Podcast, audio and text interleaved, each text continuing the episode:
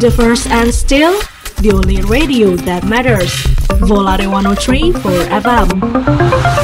1034 Polar FM Bujendara. Halo Assalamualaikum. Selamat berjumpa kembali kita di program Ruang Tamu. Untuk edisi hari ini Kamis Bujendara ya 21 Juli 2022 Di mana kebersamaan kita akan berlangsung kurang lebih hingga 45 menit ke depan lah ya.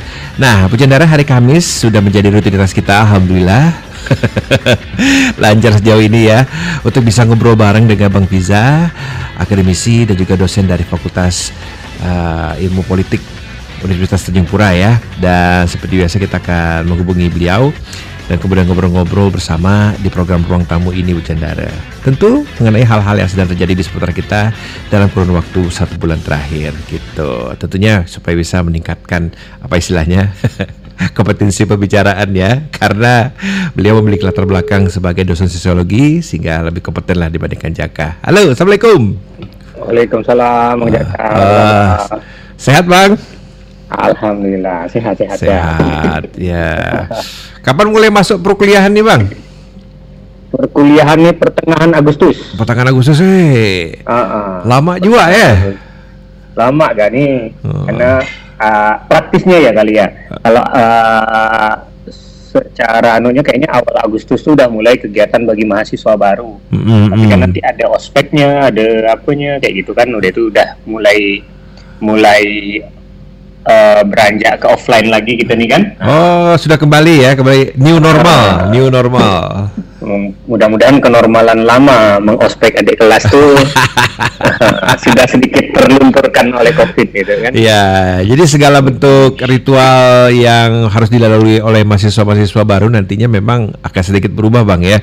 Karena Ah. pemahaman kita mengenai ospek sebagai sesuatu yang lebih cenderung menjadi anjang, ajang perundungan itu sudah mulai ditinggalkan lah Bang ya. Karena. Iya, karena ada gap dua angkatan Bang ya. Ada dua angkatan, iya, ada dua angkatan. Eh, lumayan lah tuh nah, harusnya tuh. Hmm, oke Karena oke. yang ospek itu harusnya adalah angkatan terakhir yang merasakan ini. Kalau tiga angkatan saya yakin hilang, anu tuh. Bukan nggak saya pengen covid dipanjangkan, tapi kok tiga angkatan tuh cukup untuk menghilangkan. Tapi dua angkatan ya lumayan lah. Karena karena biasanya mereka juga mulai menyadari bang, kayaknya hidup aku nih ada artinya. lebih banyak yang bisa dikerjakan dibandingkan Wah, ngapa gitu tuh, kan? Nah, cerita mengenai penerimaan mahasiswa baru nih bang, di kampus abang ada jalur rekomendasi tidak bang? Apa? Jalur rekomendasi? jalur rekomendasi secara terbuka sih setahu saya enggak. Itu kan payah ya kalau kita bilang ada kok Pak Wijaya bilang tak ada ternyata ada keluarga aku. Nah secara resmi sih kayaknya enggak ada. Ya, kan Ah, kemarin ah, eh, Ba- cuman ke, saya sempat ngomong kayaknya ada di beberapa kampus lain pun pun juga nggak ngaku tapi ada ada kecenderungan sepertinya kelihatan ada gitu kan. Ya, kemarin tuh ada yang viral tuh bang, ada yang posting Ah. sebuah surat rekomendasi dari Ah. wali kota, wali kota Riau kalau nggak salah. Ah, Ya, surat rekomendasi atas nama untuk seorang siswa namanya apa-apa untuk agar bisa masuk berkuliah di Um- Universitas Riau. Oh. I- itu buat KTBLC ya? Ah, kata BLC, alamak. KTBLC ya. Kotor bah kata kalimat tuh, kata BLC itu. Sempat pula saya merasakan era di mana eh, bekerja ada KTBLC kayak gitu tuh Hmm. biasanya. Mungkin karena saya bekerja sudah era pasca reformasi ya langsung. Ya, Jadi, heeh. Kalaupun orang melakukan hal yang sama tidak terlalu berani untuk secara tertulis melakukan itu. tidak ada saya tidak ada jejak jejak kertas bang. Tidak ada jejak kertas kayak gitu. Nah, kalau bisi-bisi mungkin saya yakin tetap ada lah praktek itu. Ya, jadi memang secara kultur memang tidak bisa dihilangkan lah bang ya itu ya titip-titipan rekomendasi bahasanya karena memang terkadang kita melihat dari sektor ya baik itu dari pendidikan institusi pendidikan maupun juga mungkin dari segi lingkup bisnis terkadang rekomendasi itu menjadi suatu hal yang juga bisa membantu bang ya karena kan kita Iya, karena heeh. kita juga bisa memotong uh, jalur apa istilahnya rekrutmen apa segala menghemat waktu juga menghemat biaya. Tapi ya memang kita harus bisa mempertanggungjawabkannya lah.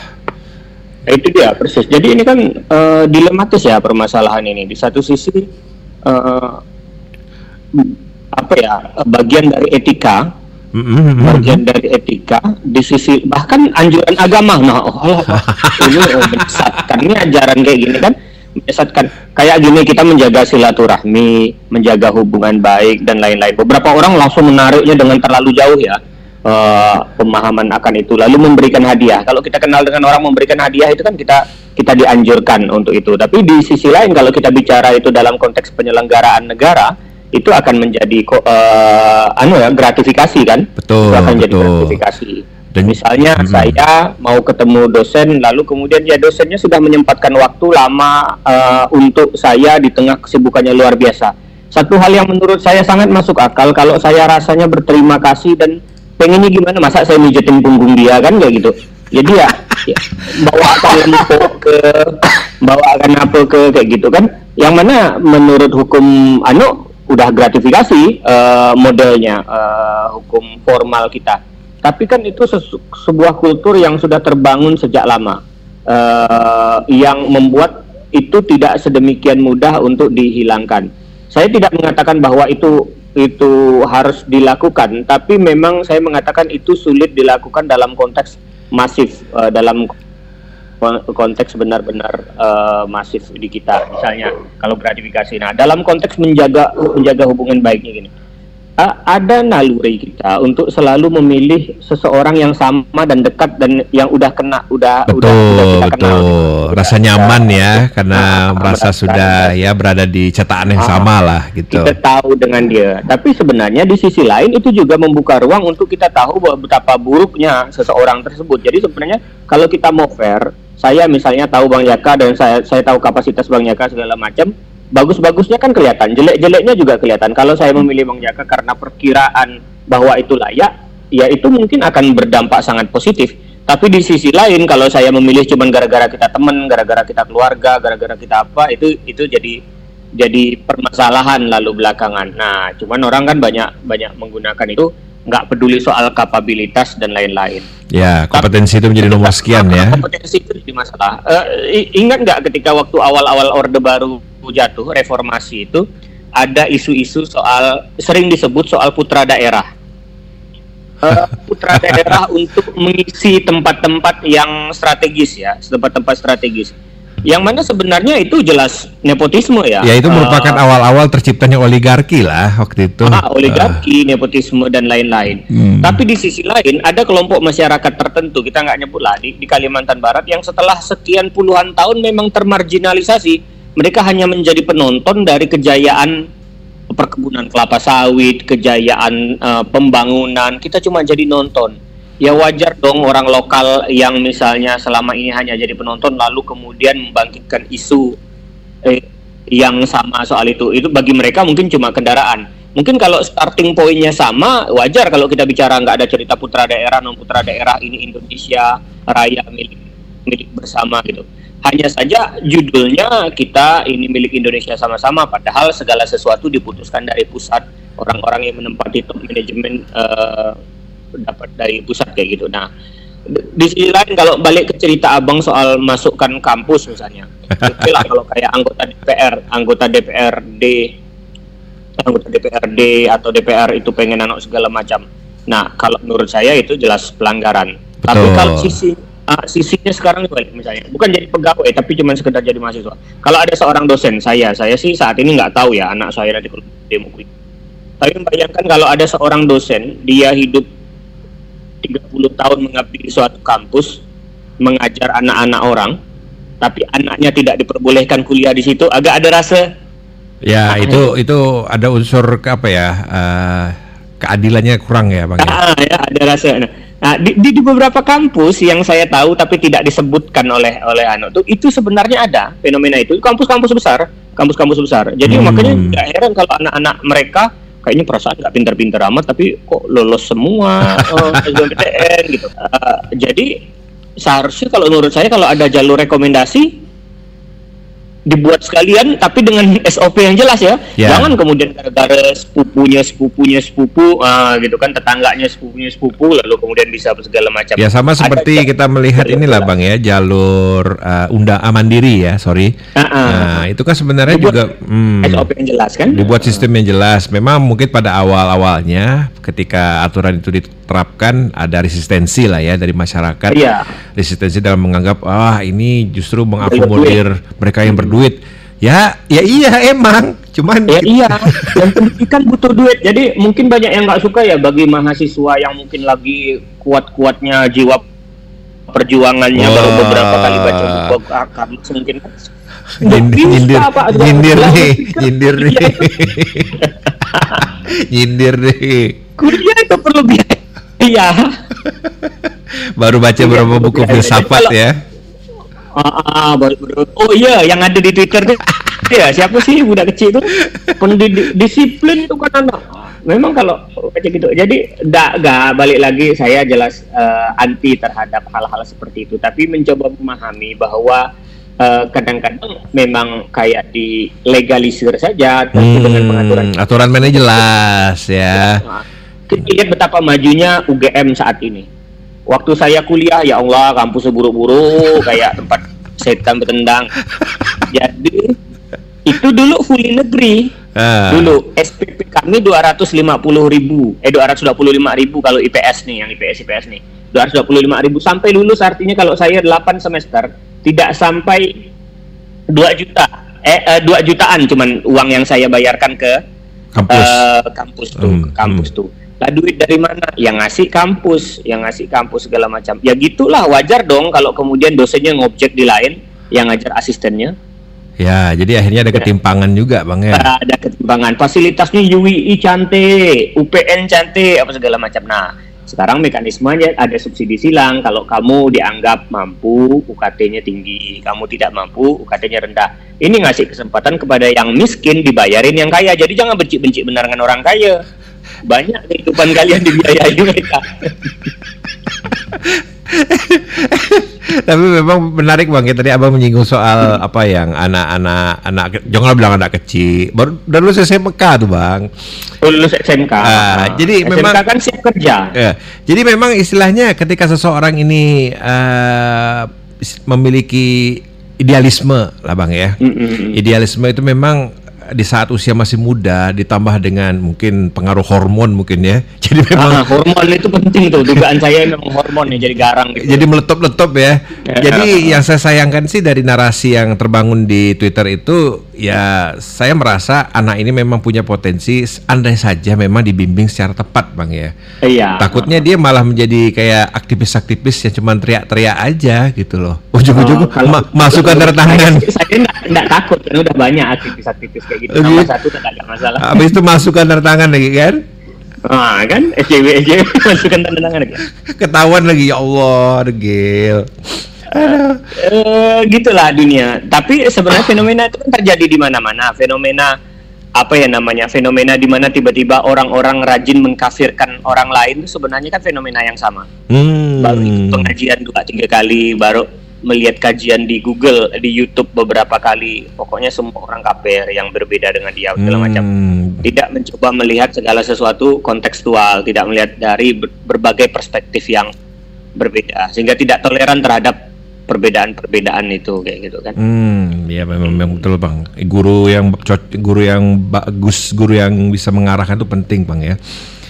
Ah, ah, penting Terus juga bang kemarin mengenai masuknya ada ngikutin kan bang yang juga heboh di Twitter itu ya tentang seorang nih? mahasiswi bisa keterima lewat tiga jalur itu bang.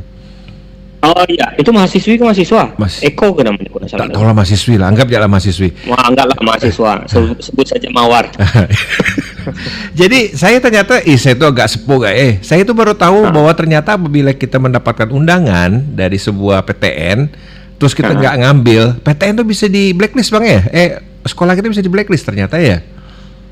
sekolahnya bisa di blacklist saya enggak ya maksudnya enggak enggak enggak se enggak benar-benar yakin uh, soal itu. Maksudnya mungkin iya, mungkin enggak gitu kan karena kayak peraturan itu berubah-ubah kan belakangan ini soal tes Hmm. soal tes.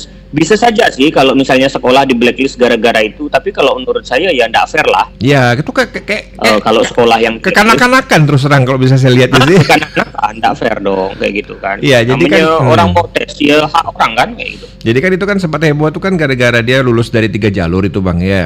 Cuman Ah, kan yang UGM, UI dan apa ke kalau nggak salah tuh ya. Ya pokok eh, SNBTPN, SBPPN, Ah, ah, ah, pokoknya ah. itulah tiga-tiga itu kan.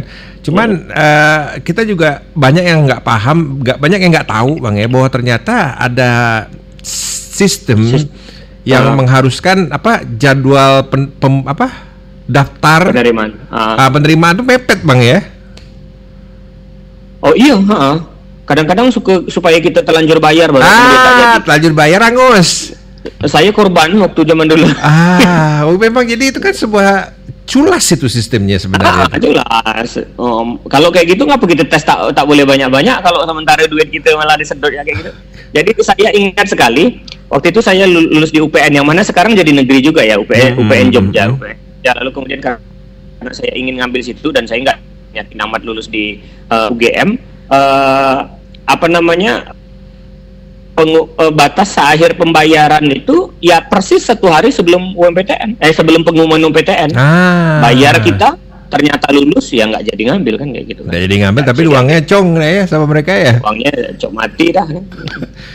Iya gitu. Cuman akhirnya eh, karena sistemnya memang seperti itu dan juga apa ya banyak pihak yang mengatakan di Twitter itu terutama ya mem- seperti menghakimi lah kok mengambil tiga jurusan kok tidak? Itu kan ap- apakah abang setuju dengan anggapan bahwa itu mengambil jatah orang lain bang? Ah, ini subjektif ya. Kalau saya sendiri sih enggak bilang itu ngambil jatah orang lain dalam artian eh, satu ada eh, itu hak dia eh, untuk melakukan itu. Eh, entah itu alasannya karena bentuk ketakutan dia akan tidak lulus. Ya itu lebih rasional sih. Lebih Ah, rasional ya daripada orang gitu orang kan. banyak yang bilang itu kan dia itu pamer katanya. Kok malah pamer? Pam- pamer kan setelah lulus waktu awal kan dia tak tahu dia tak lulus gitu Hmm. kan lalu kemudian ya belakangan memang pamer tapi ya udahlah gitu kan yang terakhir ya dia pun berhak lah pamer. Uh, berhak lah lulus tiga hebat lah Hebat, gitu kan jadi nah. pamer kayak gitu kan lalu kemudian uh, yang kedua bisa saja keraguan kan keraguan. Hmm. misalnya kan sangat sering tuh anda anda uh, anda ragu untuk memutuskan sesuatu. Misalnya uh, bang mau makan eh dek mau makan apa dek? Serahlah serahlah dan sampai ke tempatnya "Hmm, rasa tak mood. Rasa segala macam. Atau saya ditanya istri saya barusan nanya kan ayah ke kampus jam berapa kira-kira tak tahulah tengok mood nanti. Kan hal-hal seperti itu kadang-kadang suka kita udah mepet-mepet juga muncul. Apalagi ini berhubungan dengan masa depan. Hmm. mungkin biaya pen- be- eh, pendaftarannya tidak mahal-mahal amat bagi dia dites Eh, ikutlah tes itu. Nah eh, selanjutnya bisa aja eh, dengan yang sering disebut juga di Twitter tuh ada orang tua ada yang pengen ini ada yang pengen itu gitu kan. Jadi ambil dua-duanya. Lalu kemudian eh, apa pun itu itu hak dia ketika dia eh, mau mengambil itu karena sistem dalam sistem kapitalis itu ya seperti itulah. Siapa yang memiliki Tapi kan bang eh, negara kita negara sosialis bang. kapitalnya kemampuan intelektual. Nah kita tidak ngaku sosialis. Padahal sosialis sekali kita suka dengan subsidi kita marah pet, eh, pertalite. Katanya mesti pakai udah, udah daftar belum bang? gitu kan nah jadi arahnya ke ke ke, ke situ Se- sebalik sebaliknya juga Mhm. memang sistemnya akan baik ya kalau mis- pakai sistem eh, apa ya daftar tunggu ya atau Ya misalnya waiting list, eh, waiting ada list ya. untuk ya. menggantikan uh, waiting list kalau orang-orang misalnya ada yang mengundurkan diri atau yang lain. Jadi menurut saya jauh lebih fair kayak gitu. Jadi misalnya saya mengundurkan diri, ada orang yang paling tinggi dan tidak masuk sebelumnya bisa menempati posisi saya gitu. Nah, tinggal tinggal mekanisme itu dan mekanisme itu kan nggak ribet-ribet amat ya sebenarnya. Dan ya saya yakin sebenarnya kampus tuh akan memenuhi juga kok. Paling satu dua orang ya kali enggak ya. Tapi kalau misalnya ada 20 orang melakukan hal yang sama, pasti akan diisi oleh mereka entah itu lewat jalur mandiri yang berikutnya atau yang lain-lain nah, pasti Hmm. kan mereka juga orientasinya keuntungan Ya karena juga tidak rasional lah kalau misalkan kita melihat ada slot yang tidak diisi bang ya. Dan apalagi memang seiring perjalanan biasanya satu angkatan itu kan juga bakal mengalami penyusutan ya. Baik mungkin mereka yang tidak mampu melanjutkan karena alasan biaya, mungkin karena pindah atau karena alasan-alasan pribadi lainnya. Masa mau dibiarkan kosong itu kayaknya nggak Iya. nggak Toh mungkin. yang ngomel-ngomel itu belum tentu gak lulus kalau yang tidak itu tidak ikut. itu betul tuh, itu poin yang penting itu memang. Tapi kita me- me- me- ah, ah, itu saya memahami kekecewaan itu. Kekecewaannya itu begitu mendalam. Jadi saya punya keponakan yang tahun ini UMPTN dia daftar UGM dan lain-lain segala macam. Dia lulus di mana di UI kalau salah segala macam. Lalu kemudian kali-kali tidak lulus di SBMPTN kata dia. Saya yang mencoba menghiburnya. Kata dia, oh eh, sampai anak muntah dah nengok tulisan mohon maaf anda Hmm. gagal nih kata dia. Ya, ya, ya gimana? Tapi itu saya coba mem- mem- mendukung dia dengan mengajarkan itu bagian dari hidup kegagalan. Percayalah, ini kegagalan yang berulang kali ini membuat kita nanti yang berikut berikutnya tuh jauh lebih slow untuk menghadapi sesuatu, jauh lebih tenang ketika kita mengerjakan soal apa segala macam. Dan mungkin ya jalur jalur hidup kita memang tidak di situ kan? Hmm. kita di situ. Bijak Om satu nih eh. Eh, ketika pilihan-pilihan kita tidak sesuai dengan yang didapatkan. Eh, padahal bisa juga dikasih tahu, dek, yang namanya hidup tuh, terkadang orang-orang yang berambisi itu malah susah maju, santai-santai aja. Ah, itu persis.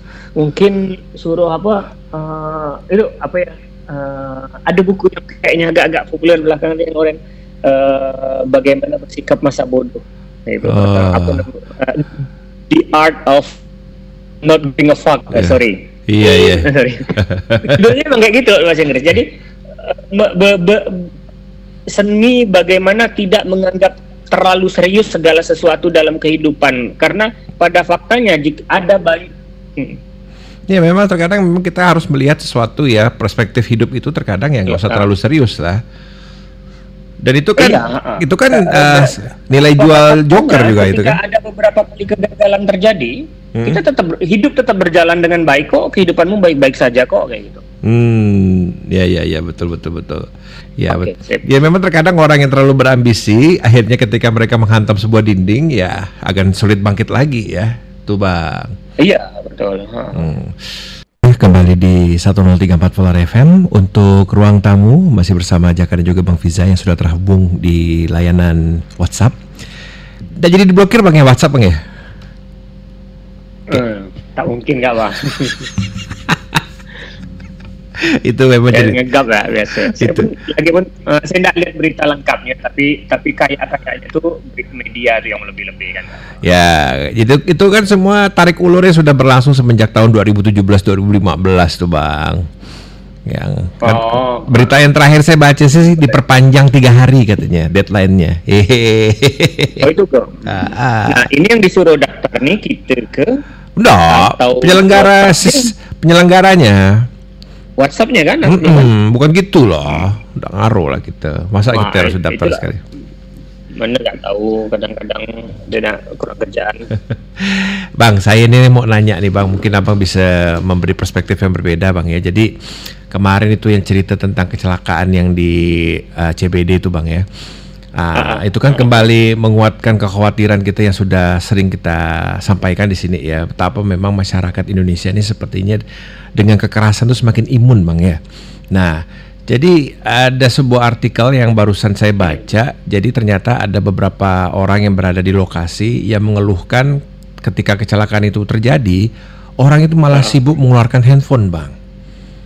Memvideokan Ya, dan tidak ada yang melakukan usaha-usaha untuk melakukan ya entah itu evakuasi korban yang mungkin masih selamat atau apa segala macam lah. Jadi itu kan sesuatu yang memang sudah jamak terjadi di barat ya, di mana kita melihat orang-orang seperti sudah apa desensitize dengan kekerasan ya. Apalagi di sana yang namanya apa penembakan itu terjadi hampir setiap hari sehingga ya ada suara orang nembak itu udah eh biasalah. Tapi untuk kita yang berada di apa ya orang timur lah istilahnya dengan gotong royong apa segala macam. Apakah memang kita sudah memasuki sebuah fase baru, bang? Apalagi dengan media sosial ya, ini juga menjadi salah satu katalisator sih menurut saya. Iya, eh, paling penting itu media sosial eh, sebab eh, orang-orang itu kan eh, secara umum kan narsistik ya.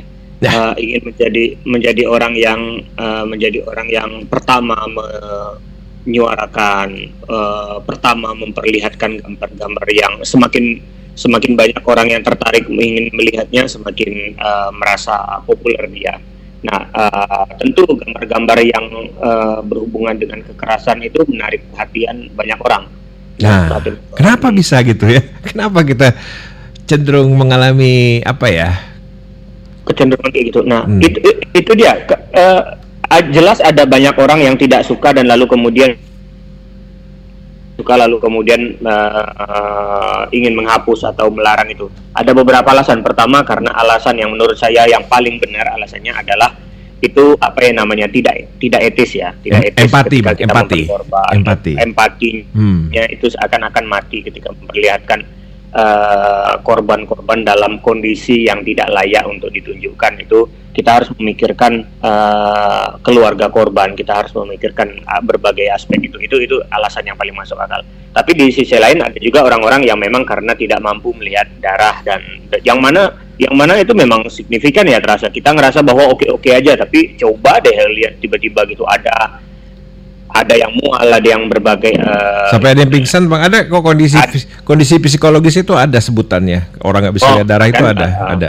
yang yang sampai pingsan ya Hmm. dan itu darah yang tidak tidak dalam skala seperti kecelakaan itu ya Hmm. saya entah membayangkan entah seperti apa ke- kecelakaan itu sebenarnya yang mana saya nggak lihat videonya juga karena eh, itu tadi karena saya komit bah- bahwa kalau kalau kamu mem- kalau kamu nonton setiap kali kamu nonton itu artinya kamu mengencourage orang yang sama. Walaupun saya yakin itu tidak ada artinya. Gitu. Ya, ada dari jutaan orang lain yang pengen lihat juga gitu kan. Tapi kan memang harus mulai dari diri sendiri, juga- Bang. itu dia. Bagaimana kita mau ngomongin itu kalau kita sendiri enggak kan? Ya, ya? Betul, betul itu. Jadi ya terserah lah apakah itu berpengaruh atau tidak pada akhirnya kalau kita ngomong itu Hmm. nah balik lagi ke yang terakhir itu sebenarnya yang yang menjustifikasi itu terjadi sebenarnya kenapa sih banyak orang mau nonton karena itu kan alasan alasan kenapa orang memvideokan itu kan karena banyak orang mau nonton setelah itu dia tahu benar bahwa itu akan populer tahu benar bahwa itu menarik tidak ada eh, apa namanya berita berita apa berita baik adalah eh, berita baik adalah berita buruk atau. Ya, good Berita buruk atau berita baik. news. Ya, betul itu. Ah, kan karena memang eh, manusia insting dasarnya adalah survive.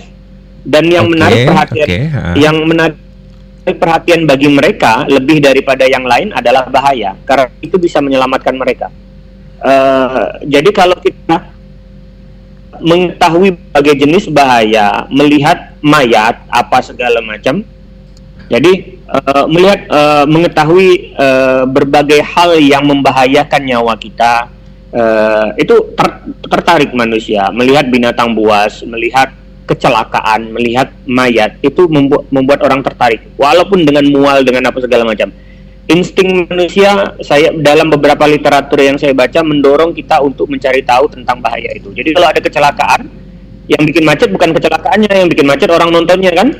Eh, betul, betul karena sekali. pengen tahu Eh, keingintahuan akan itu pada sisi tertentu bikin kita survive. Potensi kita untuk survive itu lebih tinggi karena kita mengetahui apa yang bisa terjadi dan lain-lain. Jadi sebagai contoh misalnya eh, pernah eh, sebuah eksperimen di apa yang namanya brain games ya yang di National Geographic itu. Mm-mm. dia memperlihatkan betapa ada ada ada ada puluhan gambar binatang puluhan gambar binatang yang uh, difoto dalam sebuah kartu. Jadi setiap kartu itu gambar satu binatang dan kita diperlihatkan dengan cepat uh, seperti buku yang dibuka dret, gitu gambar apa aja yang uh, ada di dalam buku tersebut kartu-kartu tersebut yang diingat orang adalah binatang-binatang yang membahayakan manusia Hmm. bukan bukan panda, bukan kucing, bukan apa, tapi yang diingat adalah ular, yang diingat adalah harimau, yang diingat adalah itu. Nah, salah satu teori yang mencoba menjelaskannya adalah bahwa mengetahui bahaya, menyaksikan bahaya, melihat bahaya itu dan dampak-dampaknya itu memang mekanisme yang nggak bisa benar-benar dilawan oleh bukan bisa sih dilawan, tapi nggak maksudnya mekanisme yang kayak Natural, Bang, ya. default set- ah, natural default settingnya manusia untuk untuk untuk melihat itu uh, membuat uh, orang tertarik. Makanya rame uh, itu selalu rame. Mana videonya mana videonya ada mayat ini mana videonya. Menjijikkan ya itu ya. Uh, menjadikan dan ya empati itu ya kalau menurut saya empati itu benar-benar mati tapi di sisi lain juga orang-orang yang ini juga bisa kita lihat kita bisa menguntungkan kan bisa jadi barang bukti Hmm, bisa jadi Ya bisa sih. Uh, uh, kalau kita mau coba membela ya bisa jadi Hmm. barang bukti lalu kemudian bisa juga alasannya adalah sebenarnya jika dia tidak memegang handphone pun banyak dari mereka memang tidak tahu berbuat apa-apa Hmm. serius kalau kita ngelihat kejadian kayak gitu kan benar-benar shock ya orang-orang itu shock pegang handphone udah naluri dasar dia kayak gitu bangun tidur yang pertama dipegang handphone itu sudah secara evolusi mungkin bang ya. Jadi kalau kalau bisa zaman dulu, zaman dulu manusia itu berkumpul dengan api, ya. Zaman sekarang ini Ah, orang kan? berkumpul dengan handphone. dengan handphone Jadi proses evolusi Yang mungkin ya. ada, ada wifi di situlah orang berkumpul kan jadi bermutasi kita Hmm. Ya, itu Eh. ya perspektif yang tidak pernah saya pikirkan sebelumnya. Jadi memang terkadang orang ya gampang kita gampang menghakimi ya. Tapi Ah, terkadang ah, memang dalam situasi seperti itu ya kita langsung insting secara insting kita langsung flight of flight ya. Ah, ah, ah, ah. jadi kita pengen pengen lihat, pengen Hmm. tahu, pengen nengok dulu. Ada ada bom Sarinah ditonton dengan kita kan kayak gitu kan. Hmm. Ah, apa yang terjadi eh, penasaran. Tapi tidak ada dari semua yang alasan yang saya sebutkan itu yang bisa menjustifikasi matinya empati kita. Empati itu harusnya ditempatkan paling atas. Ya betul bang, saya setuju sih. Jadi yang memang media sosial ini kembali menjadi sebuah apa ya uh, media sebuah alat ya, yang akhirnya bisa menjadi suatu pisau bermata dua lah ya, bisa membuat kita lebih lebih berempati ya di satu sisi. Tentunya kita juga banyak mendengar cerita-cerita orang membagikan cerita, kisah atau segala macam, akhirnya timbul empati. Tapi di sisi lain juga seperti Iya. yang abang bilang tadi, ya hal-hal seperti ini apabila kita share bisa juga mematikan rasa empati ya. Ah, ah, dimonetisasi. Makanya hal yang sama mendorong kita suka film horor, suka thriller, suka apa, apa segala macam kan. Padahal mau sejayus apa pun film horor laku aja di Indonesia tuh. Tapi kemarin ada yang marah-marah loh bang. Itu apa? Gara-gara? pe- gitu. Gara-gara ada orang masang iklan eh pengabdi setan tuh di KRL Oh. katanya. Seram katanya. Tapi emang iya seram sedang-sedang nggak malam-malam. Itulah katanya. Saya pulang katanya kereta terakhir sendiri di gerbong katanya. Ada ibu, ada ibu ngeliatin saya. Kalau saya pun ngeri kak, jadi-jadi kak. Aduh, itu memang menarik sih bang. Ya memang masalah empati itu ya sekarang kalau bisa kita sama ya katakanlah generasi muda lah anak lah bang ya. Gimana lah kita mau mengajarkan empati itu bang ya cara paling alam secara natural lah gitu. Karena mendoktrinnya juga kan bukan cara yang tepat ya menurut saya. Karena ya Oh iya. namanya empati itu sebenarnya tidak bisa diajarkan tapi ditanamkan. Ditanamkan. Iya. Yang pertama ya contoh ya. Kalau menurut saya Mhm. pertama contoh. Jadi kalau misalnya eh, apa eh, ketika anak saya berdebat apa segala macam, salah satu yang pertama saya lakukan adalah kalau kalau adik jadi abang gimana? Marah enggak begitu kan? Nah gitu kan? Eh, suka enggak kayak gitu kan? Lalu kemudian kita lihat dari sudut pandang yang berbeda. Sebenarnya kan Hmm. empati ini kan kita mencoba menempatkan diri kita pada posisi orang lain ya pada posisi orang lain. Nah, eh, sama juga, tapi percuma saja kalau itu kemudian tidak kita lakukan eh, dengan contoh. Yang mana saya yakin sebagai orang tua juga saya punya banyak kekurangan, tapi ya berusaha lah gimana caranya supaya kita berempati, misalnya empati-empati standar ya, eh, ketika ada orang tidur kita nggak berisik, ada orang belajar, misalnya kan gini nih, abangnya lagi belajar nih, adiknya dengan dengan HP ini petantang petenteng depan itu, itu kan sebenarnya empati empati kecil ya. Iya Nah, iya iya iya. Ah, jangan sampai kita harus mengalami kejadian-kejadian di mana kita harus berempati dalam skala besar. Tapi saya yakin bahwa kalau kita tidak bisa berempati pada hal kecil, ya gimana lagi mau berempati pada hal-hal yang eh, besar itu? Karena selalu saya mengatakan bahwa eh, ngelihatnya, coba coba kita lihat dari sisi dia dan eh, mungkin, nah mungkin ada perspektif yang itu. Misalnya juga eh, sederhana tuh kalau dulu saya zaman-zaman masih bujang tak pernah mau disalib tuh naik mobil ke naik motor ke segala macam tuh Iya bang, saya kok jadi ngerasa tersindir bang ya.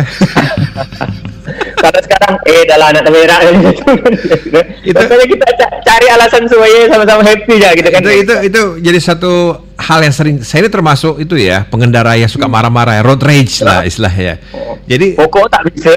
ah, jadi terkadang anak-anak saya itu bahkan yang paling kecil pun sekarang sudah bisa mengomentari itu ya. Ah, marah lagi abah tuh, marah lagi abah tuh. Nah. Ah. Ah, ngapa lagi bah? Dia motong abah gitu. Ah, marah gitu. Apalagi apalagi mobil saya ini klaksonnya rusak.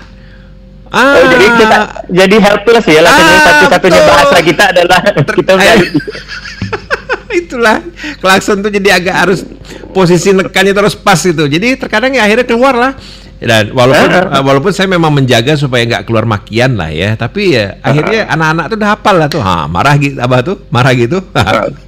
Iya, pada akhirnya kan kita semua sedang belajar kan, memang kan. gitu kan. iya Oh, iya sih. Yang mana saya ingat ketika saya saya ke Jogja gini kan setelah ketemu banyak kawan lama banyak kawan lama. Lalu dia bilang kau nih orang yang berbeda dari 14 tahun lalu yang kami temui katanya kan. Eh, karena karena dulu tuh benar-benar berangasan semua main beri. Kalau sekarang tuh kayak udahlah ah, nggak apa-apa Bu." apa segala macam kayak berusaha untuk tidak menonjol karena kita karena kita tahu kita depan orang-orang pintar kenapa gak nak kau lagak kan? Kayak gitu kan? Jadi berusaha itu semua. Ngapa pula aku kayak gini modelnya jadi ini? Ya nggak tahu lah ada tua kali gitu. Nah, itu memang ya pendewasaan itu memang datangnya tidak hanya melalui penambahan usia Bang ya, tapi juga dari pengalaman Ah. ya. Dengan ah, kita- ah, pengalaman. Kan kata agama kan gitu gak tuh? Berkumpullah kau dengan orang-orang yang soleh. Eh telah tuh sekalian dakwah jadi. Ya. Sama persis seperti dulu. Jadi waktu saya saya kan nggak pernah kuliah di Pontianak. Nggak kuliah di Pontianak. Lalu kemudian kuliah di Pulau Jawa kuliah di luar negeri beberapa kali gitu kan. Balik ke sini rasanya jadi orang paling pintar lah. Kayak mungkin kayak budak yang Hmm, dibully di ah. Twitter lah. Nggak- nggak segitu benar parah udah itu emang. Tapi rasanya kayak nggak ada nggak terlalu banyak ilmu yang bisa diajarkan orang di Pontianak mantan ini terha- terhadap saya dalam aku, baik aku sudah dapatkan dari sumbernya langsung Aku sudah dapat sumber langsung. Nah, lalu kemudian nilai itu kemudian agak-agak medit, tapi dengan alasan yang sangat objektif. Oh, ngasih nilai mahasiswa. Oh. Tapi pertahan penelitian ke kampung, tidur di atas rumah yang di bawah kolongnya kandang babi. Hmm. Beberapa bulan masuk ke perkebunan kelapa sawit. Kita ngelihat bagaimana level pendidikan masyarakat di desa, betapa susahnya orang-orang kamu macam. Ternyata pelajaran yang mereka berikan ke kita jelas tidak kalah daripada apa yang kita dapatkan di di berbagai universitas yang katanya itu nah itu muncul dari mana ya dari empati empati yang kemudian terbangun dari pengalaman itu kalau pengalaman yang enggak tadi seperti abang sampaikan bahwa pendewasaan itu muncul dari pendalaman eh, eh, pengalaman yang kemudian saya coba transfer ke adik-adik dosen-dosen baru kayak gitu. Nggak bisa kita perspektifnya langsung main pokok. Jangan nak lagak-lagak baru nak kuliah di sini kuliah di sini. Tahu baku rasanya di sana kayak gitu kan, gitu kan Iya. gambarannya. tapi coba coba kita lihat dari perspektif berbeda. Membayangkan misalnya ah budak nih bodoh benar bahasa Inggris. Kita ini kan generasi X eh, generasi milenial Z, Z, Z, Z, Alpha bahkan gitu kan. Ah, ah, Z Z eh, Dragon Ball aja ada sampai Z dari dulu Eh, segala macam. Tapi sekarang kita bayangkan bahwa mereka harus noreh getah subuh subuh sampai ke sekolah 3-4 km dari rumah. Belum tentu pakai sepatu. Sampai ke sekolah gurunya tuh guru berkualitas ya tidak banyak yang mau sampai ke pedalaman sana segala macam. Bandingkan Hmm. dengan kalian sekolahnya apa segala macam. Lalu kalian berharap bahwa mereka bisa punya kontribusi eh, kemampuan yang sama. Ya enggak tugas kalian lah sampai di sini untuk mencoba mengikualkan itu semua sebisa yang kalian mungkin gitu kan nah itu nggak terbangun tuh kalau kita nggak nggak ke lapangan tuh nggak nggak nggak bisa kalau kita cuma lihat dari luar Ya, jadi memang untuk sebagai sebuah uh, seorang tenaga pengajar, terutama di level universitas, Pujen, uh, bang ya, kita memang harus turun ke Mm-mm. lapangan tuh bang ya. Iya, heeh, heeh. kalau enggak itu kan kita cuma melihat dari perspektif orang luar. Dari Menara Gading bang. Menara Gading seakan-akan wah kita yang paling betul, padahal tidak benar-benar tahu rasa konteks gitu kan. Walaupun sesungguhnya kita nggak benar-benar ngerasain kan, kita masa sebulan itu mau dibandingin seumur hidup di situ. Ya, tapi paling tidak kita sudah bisa melihat secara kontekstual bang ya. Itu sih yang paling penting. Memang terkadang Bagaimana perspektif berbeda. pengalaman itu penting lah. Terus bang, untuk yang terakhir nih, eh, kayaknya kita tidak tidak tidak sah kalau misalnya nggak menyinggung ini bang ya, drama yang melibatkan institusi kepolisian ini bang. Oh iya. Jadi Kemarin ini- dugaan kita tidak akan ter Jadi ini bisa menjadi sebuah pelajaran yang berharga bagi banyak pihak ya, bagaimana menangani sebuah kasus yang high profile cases lah bang ya. karena uh, kita melihat ini akan dikuliti dari berbagai sisi dan apalagi di era media sosial seperti sekarang ini semua orang bisa menjadi detektif, semua orang bisa menjadi analisa analisis ke kejahatan ya, semua orang bisa menjadi kriminolog sehingga kita melihat begitu banyak blunder yang sudah terlanjur terjadi dan kita sudah pada fase yang ngerasa udah nggak bisa jalan mundur lagi nih bang ya. Iya, udah telanjur, udah ketahuan. Buahnya terlalu banyak celah, terlalu banyak juga gitu kan jumlahnya. Hmm. Gitu. Hmm. Jadi sebagai peran kita sebagai masyarakat bisa melihat ini apakah memang Polri punya keseriusan, bang? Kalau saya serius sih mungkin mungkin agak serius, tapi biar bagaimanapun mungkin kita, agak serius.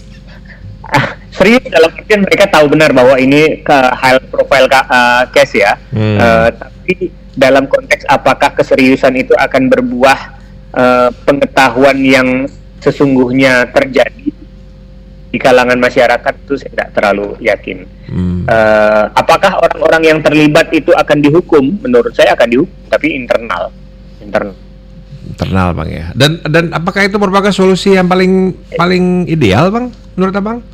Untuk kasus ini tuh nggak akan ada solusi yang dalam korban oh. telah meninggal dunia ya, lalu ke uh, dan uh, tapi dalam konteks lain itu adalah pembelajaran bagi uh, Polri uh, era yang berbeda. Saya yakin Polri itu kan udah belajar, cuman kan namanya kita belajar seperti orang-orang lainnya belajar itu tertatih-tatih ya. Ada tahapan ini berulang kali ter terbentur kasus. Jadi ah. kasus-kasus ini sebenarnya pembelajaran bahwa untuk ke depannya anggota kepolisian atau lainnya bahwa mereka tidak kebal hukum. Jadi Kapolri harus mengingatkan bahwa ada aturan-aturan yang di, di hmm, apa yang betul betul, betul. mereka. Memang ini bisa menjadi momen lah bang ya sebenarnya bagi kepolisian untuk bisa ya karena kemarin kan juga sudah turun langsung ya instruksi dari Polri Kapolri lah ya. Dan memang sudah tidak ada gunanya lagi untuk melakukan usaha-usaha cover up lah ya karena sudah terlanjur, iya. terbuka semuanya gini gitu loh dan kita juga uh, sebagai ya. masyarakat sayangnya ya daripada semakin ditunda akhirnya kesimpulan yang beredar di masyarakat itu kan semakin liar iya ke mana-mana semua cerita berbagai skenario bermunculan semakin liar akhirnya dan kesimpulan-kesimpulan ini tidak akan menguntungkan siapa-siapa gitu loh mm -mm, persis persis Oke. Jadi Bang, demikianlah Bang ya waktu yang kita punya uh, untuk minggu Siap. ini. Makasih banyak udah ngobrol banyak di sini dan semoga lancar lah ya, rencana Bang. Ruang tamu di Radio Volare.